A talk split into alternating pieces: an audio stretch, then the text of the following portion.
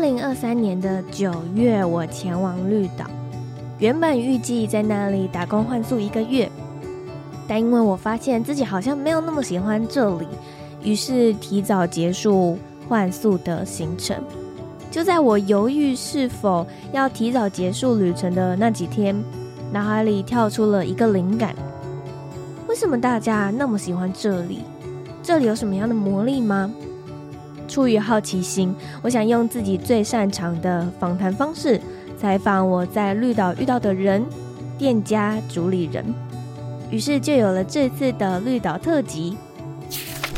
我没有很喜欢绿岛，但这里的人充满着韧性、豁达，他们身上承载的故事是我想听的，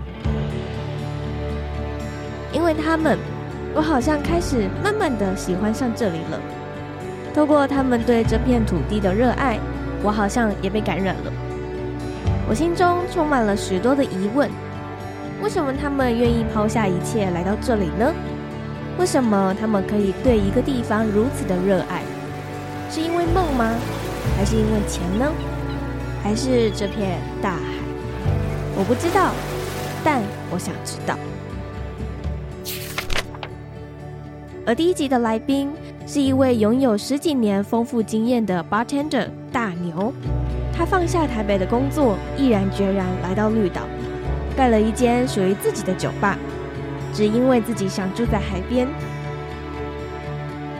那我们就赶快进到今天的内容，听听他的故事吧。是什么契机让你想要去绿岛开一间你自己的酒吧？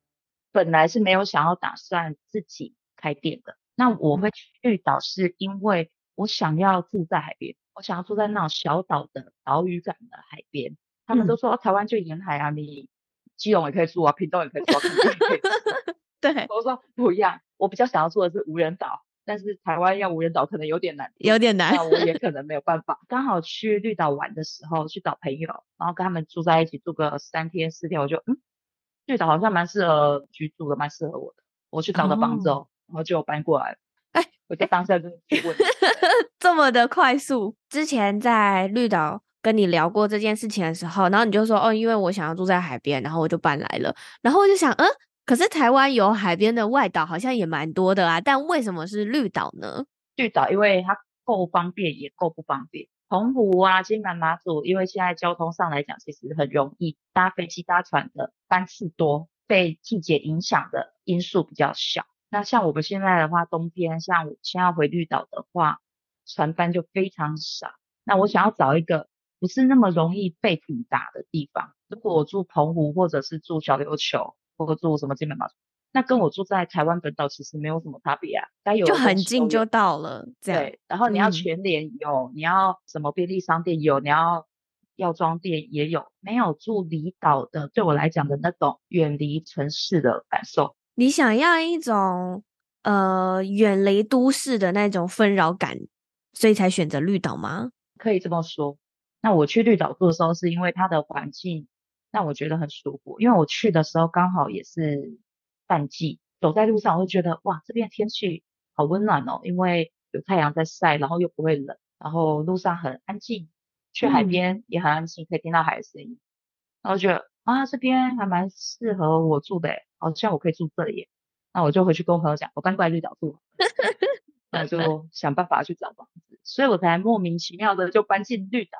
那因为搬进绿岛，才忽然想起一件很重要的事，就是我还没有退休，我还要工作诶。可是，在那个时候的酒吧比较少，有的酒吧大概就两三间吧。我会觉得说，哇，刚好这两三间可能不是我想要工作的地方，或者是人家他们找的是小帮手。那因为我是要来这边长时间过日子的，嗯，那我还是必须有一个正职或者是稳定的收入，所以才会想说，哦，那好像也只能自己开店。那你在搬到绿岛之前，你本来就是 bartender 吗？嗯，对啊，在台北工作的时候就已经做这个行业做做蛮久的，十来年。是因为都市待太久了，所以就一直很想要到一个荒郊野外去生活。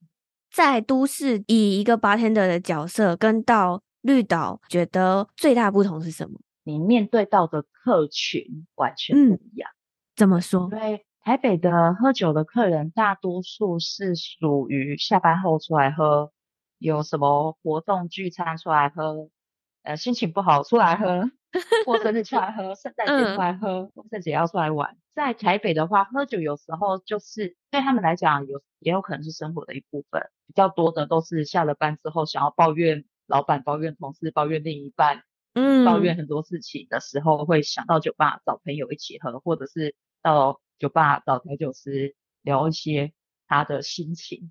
嗯，但是在绿岛的客人，基本上你到绿岛来，百分之八九十都是观光客，他们是一个很愉快的心情来找你，心态会觉得说，哦，我现在出来玩了，所以我晚上应该要做点什么。那绿岛晚上相对能做事的也比较少，那他们就会觉得说，我都出来玩了，晚上就应该要来喝酒，嗯，或者是去夜游，大部分都是很开心的心情，因为他们是出来玩的。感受会不同，他们不会坐在吧台前面跟你抱怨说，我今天开会的时候跟老板吵架，我昨天女朋友怎么样怎么样。他们会很开心跟你讲说，哦，我今天早上才刚到绿岛，或者是哦，昨天到的时候那个船很晃，他吐得很惨，或者是说他觉得今天去哪里玩，然后下去水里面看到很多很漂亮的鱼什么的，跟你分享的内容，你会觉得哦，他至少都是还蛮开心蛮正面的。大家谈的都会是比较娱乐面的，或者是比较观光面的。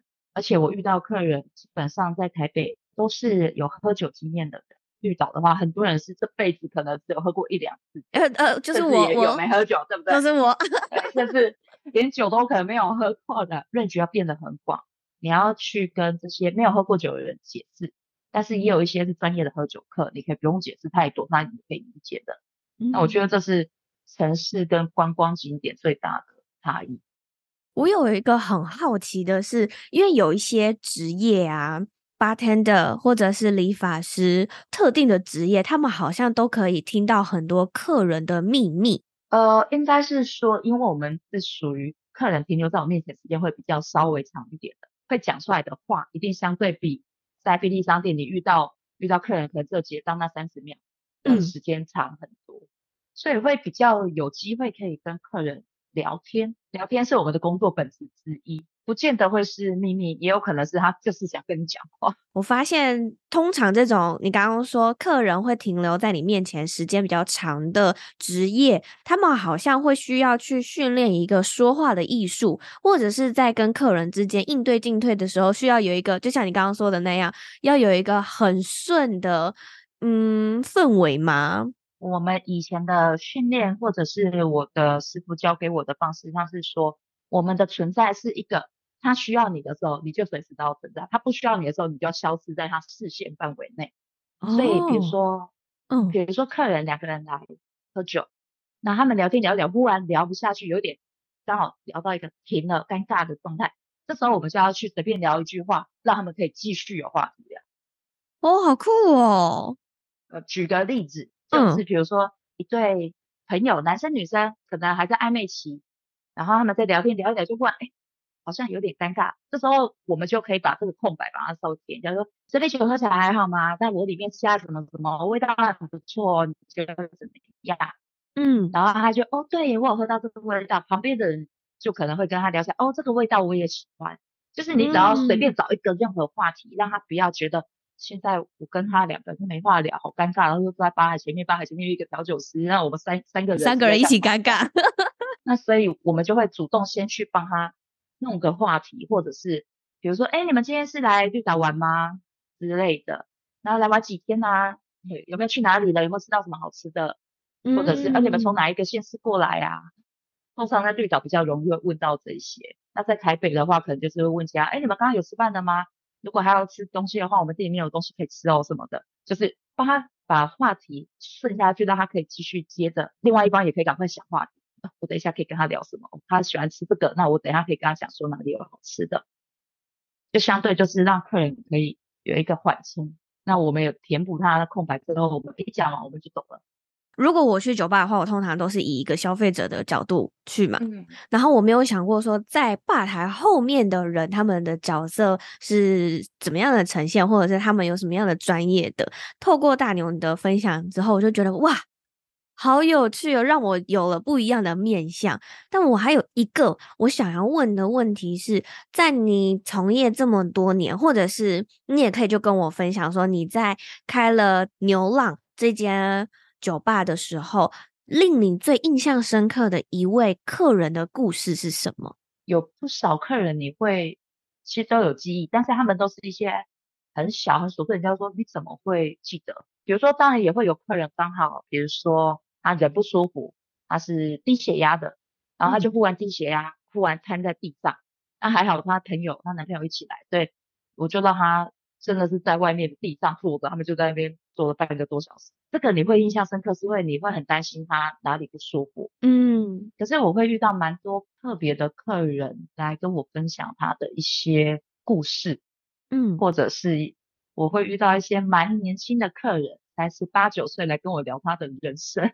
啊，他他他不是在聊说他我这十八年做了什么，而是嗯他不晓得他要做什么啊。我就哦哦，原来我这家店已经变成大家来咨询做我应该要做。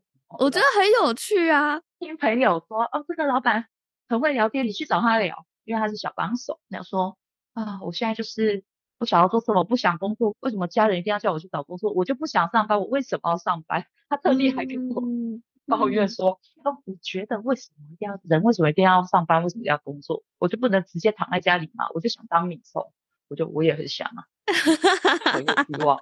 但我印象会特别深的是，他可能在来绿岛的那个时间点，他重复来了很多趟。早上这么多酒吧，你偏偏连续三天都来我这里，嗯，然后说哦，没有，他就是喜欢这里的氛围，因为他觉得这边对他来讲很有安全感或什么。那像这一类的客人，他。”重复出现频率特别高的时候，你就会觉得啊，哇，我觉得很神奇，因为你到观光景点，通常同一家店也不会去两次，对，很少。像台风那一次，他们就会特地发讯息问说：“你那边还好吗？有没有什么状况？嗯、对，有没有需要帮忙？”嗯、而且这是客人自己主动来问，你就觉得哦，好感动，他特地关心你。我不过就是一家他路过一次的店，但但是他在遇到。这样的新闻在报的时候，他是特地发讯息来问说，你还好吗？嗯，我觉得真的很感动。我觉得这好像是绿岛的一个魔力耶。今年经历了那一次台风的时候，我也有很多身边的朋友都问我说：“你在那边还好吗？”我看到一些其他的人曾经去过绿岛，或者是曾经在那边当过小帮手，然后他们也会就是主动发起，像之前那个书屋很惨的书店就是对被毁掉的，对，然后他好像有发起募款吧。然后就有很多的人主动一直转发那一篇贴文呢，然后就觉得哇，绿岛到底有什么样的魔力呀，可以让大家的凝聚力这么的强？因为是离岛，所以他在上新闻的时候比较容易被看到。那可是我觉得在绿岛当地的凝聚力其实还不错，就是这么小一块地嘛，四千人左右而已。可能因为离台湾本岛比较远，所以我们能靠的就是左邻右舍。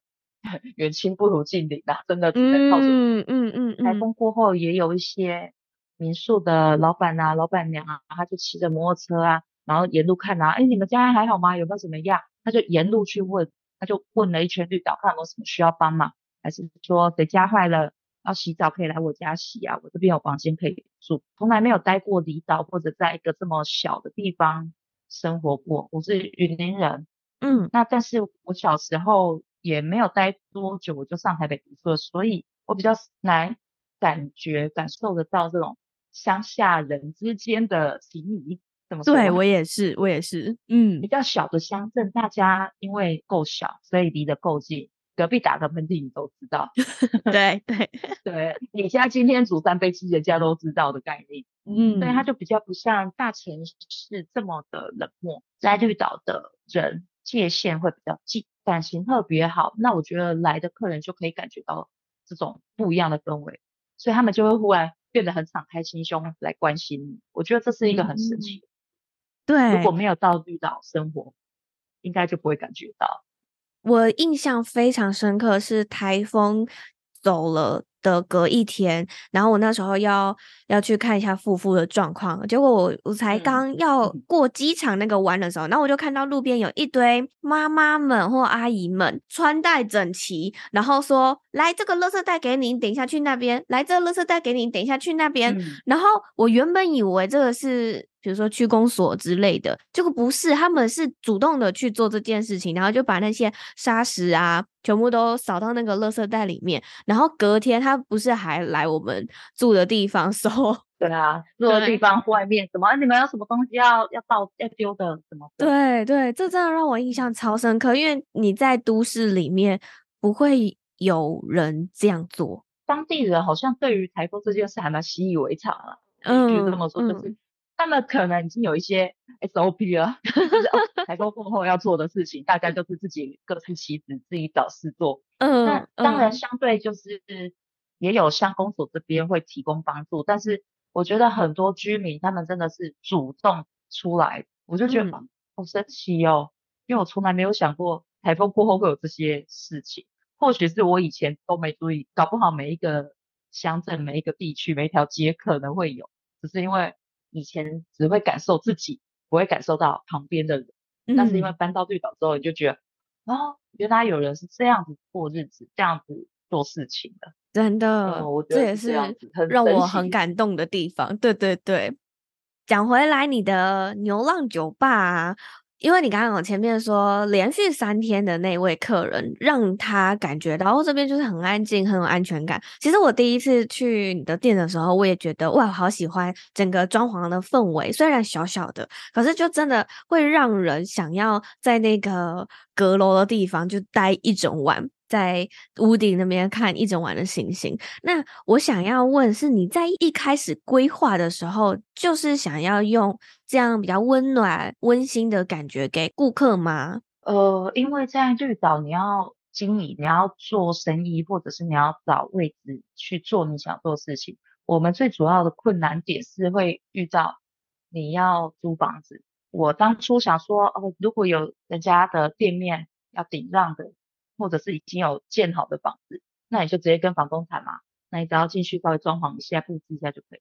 但是因为最早其实不容易找到营业场所，我刚好是运气不错，就是朋友夫妇厨房那边他们的三合院的其中一个角落刚好是仓库，没有在使用，他就说啊，不然是一个小仓库，你要不要考虑一下拆掉自己干？那我 IG 最最最一开始，然后有一个影片，就是我把人家仓库一来就把它拆了。这 就是我到绿岛看人家房子的，对，它其实是因为空间条件的限制，最后我设计出来的房子是让它往上延伸，是因为我的店有多小，就是你想象哦，三乘三公尺是多小，那就是我店面的大小，地平面积就是三公尺乘以三百三十公分。他们说这么准确，我说对，因为图是自己画的。因为刚好我比较喜欢有一点微微那种日式，或者是有点像以前旧的那种小木屋阁楼的房子。嗯、那当初在画图、在规划中，其实你根本不会想那么多，想的都很完美，但是做不做得到又是另外一回事。最后呈现的氛围是自己想要的，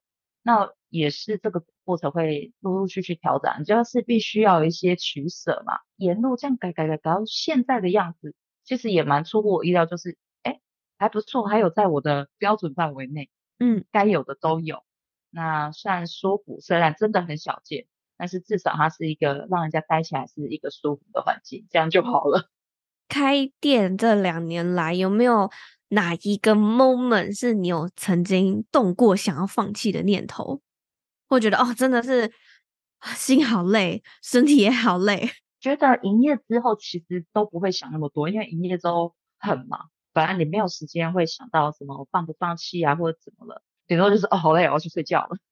但是我觉得在盖房子的过程，其实你会觉得很煎熬，就是小本经营，所以你也不太可能从本岛拉了一群工班进来帮你盖。在盖房子盖到一半的时候，你就觉得啊，我铁工又不见了，我到底什么时候才会盖？你就看着这个四根骨架立在那边，然后就空停了好一阵子，他到底什么时候来上班？就是你一天到晚都在找不到人。那个时候你会觉得很烦躁，你会觉得说奇怪，工作不就是你接了你就应该做，对啊，这是我们自己的想法嘛，不是每一个人都这么觉得。他可能接了他想一想，想到才来做。回去拿一个螺丝，可能拿了三天才回来之类的，或者是跟你讲说哦，过年嘛，因为刚好跨农历年，然后说哦，呃，回去过年，我说哦，合理啊，合理啊。除夕、初一、初二、初三、初四，让人家休息，合情合理嘛。嗯，休个七天，大不了休到初七，休一个礼拜，我觉得也 OK 啦。离岛嘛，大家比较糗，结果他给我元宵节才回来。太久了吧？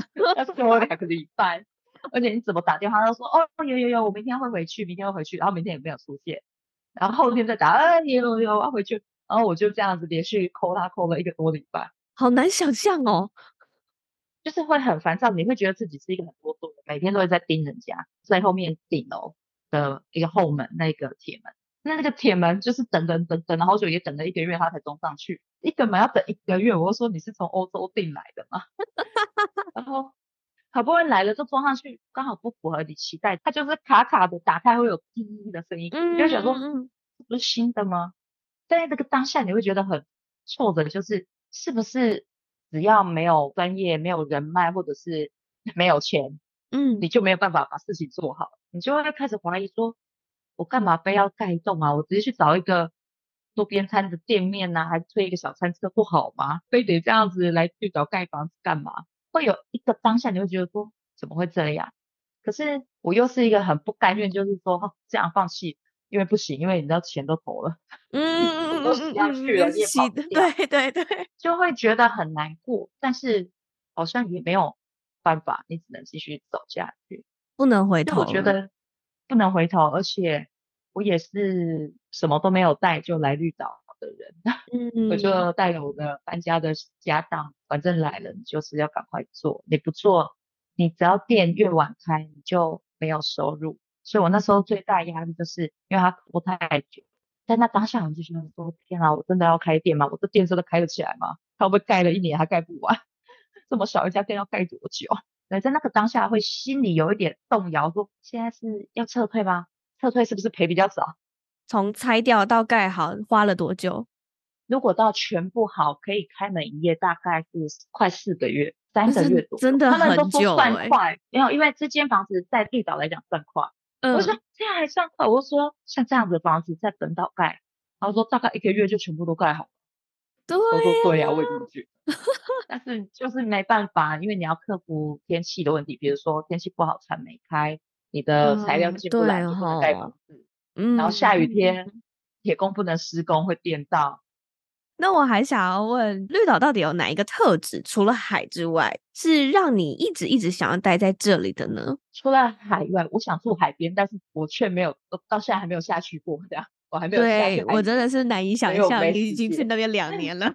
对，我去两年了，结果我还连嗯里面的鱼我都还没跟他们见过面的。嗯，但是对我来讲，绿岛的山我很喜欢，而且我喜欢绿岛冬天的宁静，所以我很喜欢在冬天的时候回绿岛住一小段时间，住一下。人家都说很无聊，什么都没有。对啊，真的什么都没有，我就喜欢它的什么都没有。那绿岛的山，它的资源很丰富。物产很多，它其实有很多绿岛当地特有的，或者是一些东海岸特有的植物、动物，不管是它自己原生种的，呃，自己当地的什么大叶橄榄、海浦姜这些植物，或者是沿海地区的一些花花草草，山上还有香茅啊、芦荟啊，有一些还是当地有的，甚至连那种槟榔外面不是会包那个叶子，那个叶子叫老叶。那个其实，在绿岛也有绿岛的老叶，只是说一般人不会去发现这些东西。那因为我们的工作本来就是东摘摘西摘摘，东摸摸西摸摸。我们住哪里，我们就会用哪边的东西来制作当地的食物嘛。啊，那在台湾包粽子就是用竹叶啊，可能在绿岛他们就用别的东西，或者是我们会找别的东西来料理。这是一个靠山吃山，靠海吃海嘛。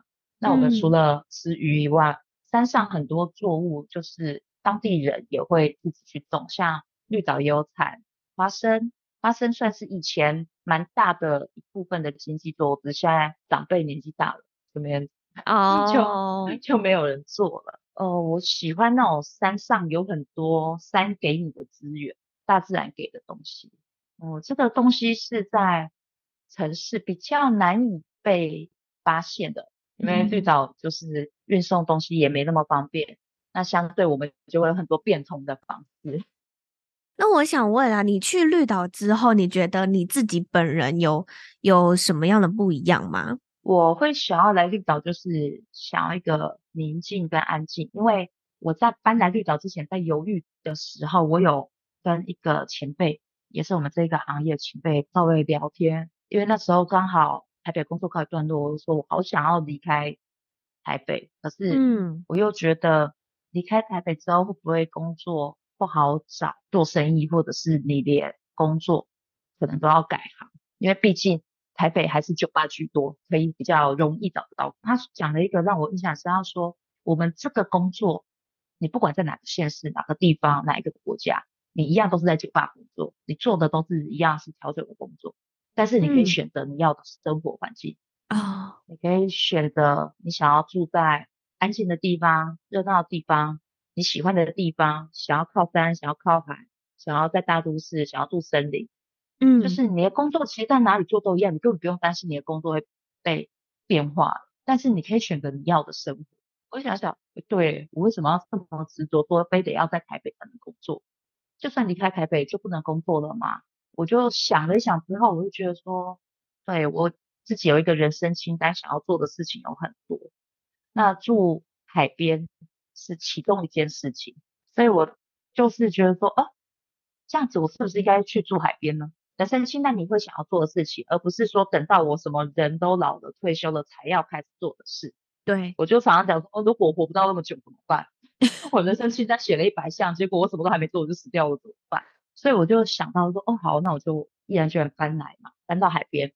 那我觉得最大的差别是你会比较懂得享受自己的生活，自己的时间。啊，你之前在台北没有吗？我之前在台北，我的工作模式跟工作行为是一个很夸张的人，我是属于工作狂状态的，我可以一整天都是工作，除了回家睡觉或者洗澡，就是我可以一整天都在忙工作，即便我不在公司里面，我回到家电脑打开一样继续做收集资料或干嘛的，或做一些文书，我可以永远都在工作状态。出去玩，看到什么东西都会想到啊，这可以拿来做酒。啊，这可以拿来做什么装饰？诶，这个东西可以怎么怎么做下一季的菜单？那跟我老板的讨论永远都是我们可以有很多的工作的话题可以聊。嗯，但是这种工作模式几十年下来，其实呃，我会把自己绷得很紧，因为我是一个非常在意有没有把事情做到好。人家给你的设定，比如说八十分，他心里面预期，但我一定要做超过他的八十分，而到做到一百分才会二十分让你扣。所以，当你预期我是一百分，我就一定要做到一百二十分，我才有机会让你扣分。那我就会把自己逼到一个极致。嗯，那人家说你不用这么用力在过日子，可是你在台北你很难放松，别人这一关你过不去，即便他们没有要求，但是你对自己的要求就会把标准定得很高。那来到绿岛之后，因为不用对任何人交代，我只要交代好我自己，你不用对老板负责，你不用对同事负责。你唯一要负责就是负责好自己，然后准时的把店打开，负责客人的事情。应该觉得说，哎，来到绿岛之后，你会比较懂得好好的看这个天空，看这个大海，然后感觉到春夏秋冬。你在这边就会很有过生活的感受。我觉得这个是很大的差别，所以会让人家觉得说，啊，生活是。可以有不一样的面向，不用把所有的事情都做到满分，做到满分，跟你做到九十九分、九十八分，其实对大家而言就是哦，你做的不错了，那你何必努力到不愿意放弃的程度？在这种时候就会比较懂得释怀。感觉好像你之前在台北的时候，你是被生活工作追着跑，但是你来到绿岛之后，感觉是你已经慢慢的。懂得如何好好生活，可以这么说。但是其实，在别人眼中看起来，我好像没有比较正常，我 还是一样工作时数很长。是我觉得心境上会不一样。虽然因为我一个人，毕竟我一个人的时候，我时间还是得拉很长，才可以把很多事情该做做一做。但是相对，我会愿意去感受到这个生活环境带给你的感觉，你会真的感觉到。哎一过中秋节，真的变凉了。季节的转换，你是有感觉。我在台北从来没有什么感觉到季节转换，冬天的时候记得多穿一件外套，但是我制服依依旧都长这样，我的整个人一年四季都没有什么感觉，嗯，就是只有工作跟上班下班上班下班，完就睡觉吃饭。那在绿岛，你就会忽然停下来，下班的时候抬头看一下星星，看一下月亮，我就觉得天哪，原来人是可以这么放松的。这种感觉，这是以前不会有的。你是到了绿岛之后才觉得有一种活过来的感觉吗？还是其实在台北也有这样的感觉呢？在台北是活着，在绿岛的话是生活。嗯。哇，我喜欢这句话，因为在台北真的大家就是图一个生存诶，没有到饿死的程度，但是你会知道台北的步调、台北的生活、台北的一切都是一个竞争感很强。嗯的地方，你今天不管是出门还是在家里，永远都会被这个环境逼迫着你要去做很多事情。在台北，你必须要人际之间的社交嘛，你就算下了班，同事可能约说要吃宵夜或要出去干嘛干嘛的，你总不能每一次都拒绝。但是你想要有休息的时间，或者是老板下班了为什么不回家，你就必须。在那边跟着等他，等到他想回家的时候，大家才一起回家。你就不好意思先走，嗯、为什么我要过得这么累啊？我可以早点回家休息，躺着不好吗？但是没办法，你在台北就是会把自己抽在那一个点上，就是我要呈现就是这样子的状态。那在绿岛就不用这种问题，在绿岛你可以生活、吃饭、睡觉、工作。在绿岛你的心境上会觉得做做的事情都是比较开心的。上一个周末就是六日一，我连续去台北三天。我发现说，我每次只要去台北，我的脚步速度会自然而然的被同化，会变得超快。我每天都不到十点就睡了。就是我直接、哦、对，非常的累，然后就直接断电的那一种，就是我的体力已经跟不上。然后今天早上我还我也是赖床赖到九点多才起来，就是我觉得我的体力才恢复到大概四十趴左右吧。你的身体会跟你讲，我今天社交能量用完了，我要关机了。没错，没错，没错，就是我已经我已经不行了，我已经要飞奥了。对，没错。那我真的很不适合住台北。现在回台北会很不习惯，光是骑车我就，哦，这个车怎么骑那么快？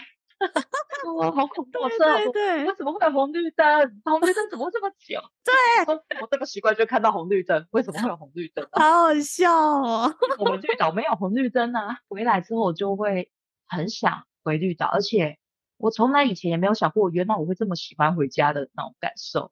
就像我这次放寒假，我去日本待了二十二十天。我就去玩一下，二十天的那个过程，我忽然觉得说，我忽然觉得其实绿岛很不错诶。这次去日本是去一些蛮安静的乡下，可是会难得忽然想家了一下，就觉得说，啊，我好累哦，好想回去躺着，不想要在 在外面晃来晃去了，好累哦，特别不想动，这样啊。出来玩那么久，其实会累的。下次不要玩那么久好了。好好玩，然后以前玩三个月都不会觉得，怎么现在才二十天就这么累？以前可以拖着行李箱，然后这样一个城市一个城市走。现在啊，住同一个城市多住个两天好了，就没有想要跑这么远了。很累，嗯，很有趣。好啊，那我们节目也渐渐到了尾声了。最后，我想要请大牛帮我们推荐，就是如果现在的听众有人没有去过绿岛，或是他去过了，呃，想要听听看，你能够推荐他们什么样的，比如说景点啊，或是餐厅，你会选择推荐哪一间，或是哪一个景点呢？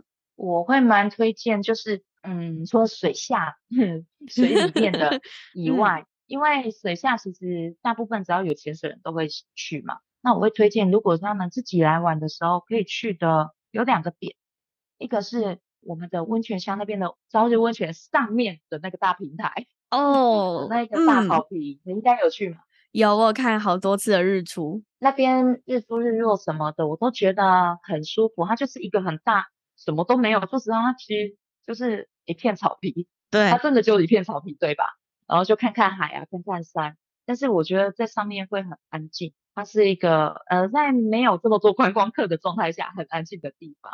如果是在春秋两季来绿岛玩的时候，其实那边还蛮舒服的。去这个东西啊，在野餐垫上去铺着，看看书、吹吹风都很好。嗯，那另外一个就是人权博物馆那边，其实很少人会想要去，因为大部分观光客都会想说，那我就是来玩的，我看这些什么以前的历史故事啊，或者是以前呃旧监狱的样子，对他们来讲可能对于历史没兴趣。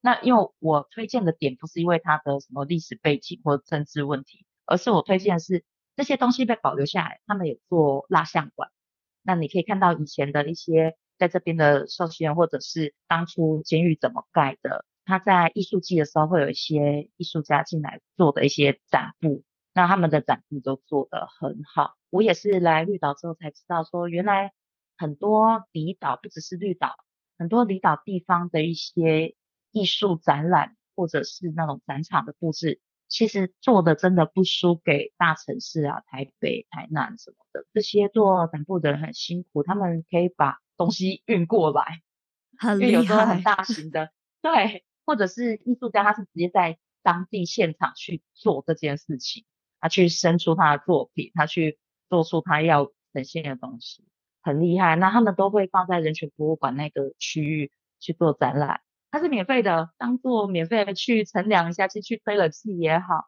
走一走会觉得蛮有收获的，是一个很棒的地方，我非常非常推荐。嗯嗯，我这一次本来要去，但是呢，就是台风，我完全进不了。台风一结束之后，那些东西就被吹坏了。对，户外的。对，然后我我我记得有一次，我就想说，我已经多给你几天修复了，应该 OK 了吧？然后我就要走进去的时候呢，我就问几位北北说，我可以进去看那个艺术节了吗？他说不行啦，台风很危险啦，全部都吹坏了啦，不要进来啦。不行不行，赶快走！然后就哦，所以我又还是不能看。真的没办法，真的坏的很严重。因为我遇到他们来策展的人，就是要去测那些嗯东西，哦嗯、他们有来喝酒，然后说：“哎，你们是来工作吗？因为看起来也不像游客。”他说：“哦，对啊，我们是在那边要去测掉那些展览作品。”我说：“那台风的时候东西没坏。”我说：“嗯，坏的差不多了。就是户外的，户外的一定会坏，嗯、那就没办法。嗯、那室内的还在。然后我说：“哇，我真的觉得你们很厉害，就是。”特地过来这边做这个布置，因为其实不是这么容易啦。以交通面来看，嗯、然后他们又有时间压力，那你真的有时间压力，你真的想要进来还进不来，船不开你就进不来，飞机不飞你也进不来。嗯，光是这个角度来看，我都觉得他们很值得鼓励了。所以我觉得去看一下，增加他们的一些，就是觉得说，哦，有人看，我觉得好多了，值得了。最后呢，呃，我都会问来宾的固定问题是：对你来说最纯粹的快乐是什么？我每次都讲说，人生最简单、最快乐的事情，应该就是吃得下、睡得着、笑得出来。因为我觉得这三件事情，现在人其实很难做到。要真的吃得下哦，不是胃食道逆流哦，不会说你压力大到吃不下哦。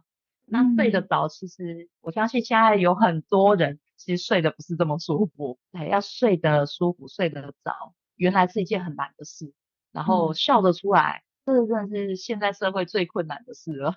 嗯，因为你要发自内心觉得真的开心。现在很多事情都是要由外部来让你开心的，而不是你自己发自内心的心情好了。所以我觉得吃得下、睡得着、笑得出来，大概是人生最简单、最简单，但是很快乐的事。嗯，我想要跟你分享的是，我在去绿岛的时候，有一件让我感觉非常神奇的是，我从去那边第一天到我离开，嗯、我每一天都大概十一点就睡，然后可以睡到隔天早上十点。可是这个是我 在怎么累，应该 说这么累，然后这么放松吗？对。可是我平常在桃园的时候，就包括我回来桃园的时候，我一样也都是十一点睡。可是呢，我大概早上七八点我就自然醒了，就是我的身体并没有休息到，没有休息够。哦，没有真的休息，因为睡觉是睡觉，真的睡得舒服。还是有差。在绿岛的那几天，我是每天早上醒来的时候，我就觉得哇，好爽，精神百倍的那一种。可是你很厉害耶，你遇到台风你还可以睡得着，也是蛮强的。哦，我我有被吵醒，可是呢，我就想哇，我第一次感受这个台风震耳欲聋的感觉，好酷 哦！环绕音效，继续睡吧。而且最神奇的是，你都不会觉得害怕或担心吗？我觉得，我觉得好好玩哦，因为我没有遇过哎，我也没遇过。但是我那时候，我觉得我也是在当下，我才发现一个很大差异，就是原来外地人跟当地人对于台风的认知跟想法是完全不一样。也是今年才开始台风进来，然后我才感觉到说，网络上你看到人家常常在讲说啊，台风要进来了，这个什么台风这么烂，然后都不进来，不能放台风假。哦，我现在都觉得说，哇，你在讲什么？你知道吗？你知道台风进来，我这边。我这边损失会有多惨重？你知道，我家可能会消失，我住的地方都已经快要快要被拆了，然后外面已经多少房子消失了。你们你们放台风假没你们的事，但是我们很惨，因为我们没有说要山脉。嗯，我就会想说，嗯、哇塞，虽然我以前会心里面会在台北的时候慢慢想说，哇，有台风假吗？但是我也不会这么直接明确的在网络上大声的喧哗说这个台风也太烂了吧，连放假的等级都没有。我是这次遇到台风，我才瞬间。感觉到哦，原来台风的威力这么危险，是真的是已经人身安全上的危险。嗯、我们这次运气很好，房子没有被吹走，但是我们隔壁的邻居都被吹走，一次就够了。我就说哇，我只剩最怕大概就剩台风跟地震这两件事了。真的真的，我也是那一次经历完，虽然当下就觉得哦，好有趣，好新鲜的，从来没有体验过。可是真的台风结束后的那一种清理，然后才会觉得说。这种大自然的威力才能够让，就是你没有经历过，你不知道什么叫做珍惜。对，而且我觉得啊，人类好渺小，真的，我那时候当下也是觉得人类好渺小。啊，对，人类好渺小，啊，不过就是这样吹个几个风而已，我们就已经快挂了。就算是用听的听 podcast，应该也没有办法感受到当下的那种整个房子在。摇啊，动的，在晃，在摇，对对对。我说我经历了六个小时的地震呢，不是六秒钟，是六个小时都在。没错没 错。好，那最后呢，如果听众朋友们想要找到大牛的话，可以在哪里找到你呢？哦，可以来绿岛，来绿岛找我。你们只要在 IG 上面搜寻牛辣大碗牛肉面的牛和海浪的浪牛浪。嗯那你就可以找到我的 IG，那我们都只有透过 IG 在发一些讯息，所以有什么问题的话，都可以在上面找到我。我也会把大牛的 IG 还有他的 Google 地址都放在这一集的资讯栏的地方。嗯、如果大家明年或者是听到这一集想要去绿岛找大牛的话，啊，但是要先看一下 IG 它有没有营业。看我们有营业了，我们会有寒假时间哦，不要乱跑。对对对，大部分时间都会在。这一集呢就到这边喽，很感谢大牛今天的分享，我们在这边跟听众说个拜拜吧，拜拜。拜拜。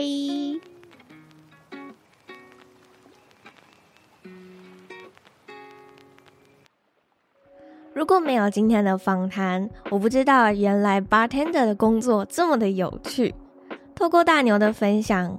让我可以看到不一样职业的背后辛苦或者是秘辛的那一面。听到这些故事，在牛浪酒吧里面的大牛，或许是一位陌生人，也或许给过你短暂的温暖或那杯调酒的经验。可能有机会你们能够聊上几句或人生的烦恼，但也可能只是一句简短的“今天总共多少钱”。这是我非常喜欢趴在大牛吧台上和他聊天的原因，因为在这里我们可以放下许多过去的烦恼、未来的担忧，而只是单纯的聊聊当下，聊聊今天的天气，聊聊今天的海况，聊聊今天发生了什么事，吃了什么好吃的，去了哪个地方探险，并且度过美好的夜晚。如果你还没有去过绿岛，相信我，一定要留一小段时间给牛浪，点杯大牛特制的调酒，并且说说你是听了一则茶室才会来到这里的，让我有一点荣誉感。如果你去过绿岛了，而你也去过牛浪，欢迎你可以跟我分享你在牛浪点了哪杯酒，跟大牛有什么样的一段故事。都很欢迎你分享到 Instagram 现实动态上面 tag 我，或是直接私讯我，我会很想要知道你们的故事。那今天的节目就到这里，期待下一次的绿岛特辑。如果你想要用行动支持赞助我的话，欢迎你可以到下方的资讯栏点击赞助链接。或者是直接汇款到指定账户。也欢迎你可以帮我们到 Apple Podcast 打新评分留言，写下对于这一集的心得感想，都是支持我、鼓励我持续做出更多我喜欢也对你有帮助的内容。那我们就下次的空中再相见喽，拜拜。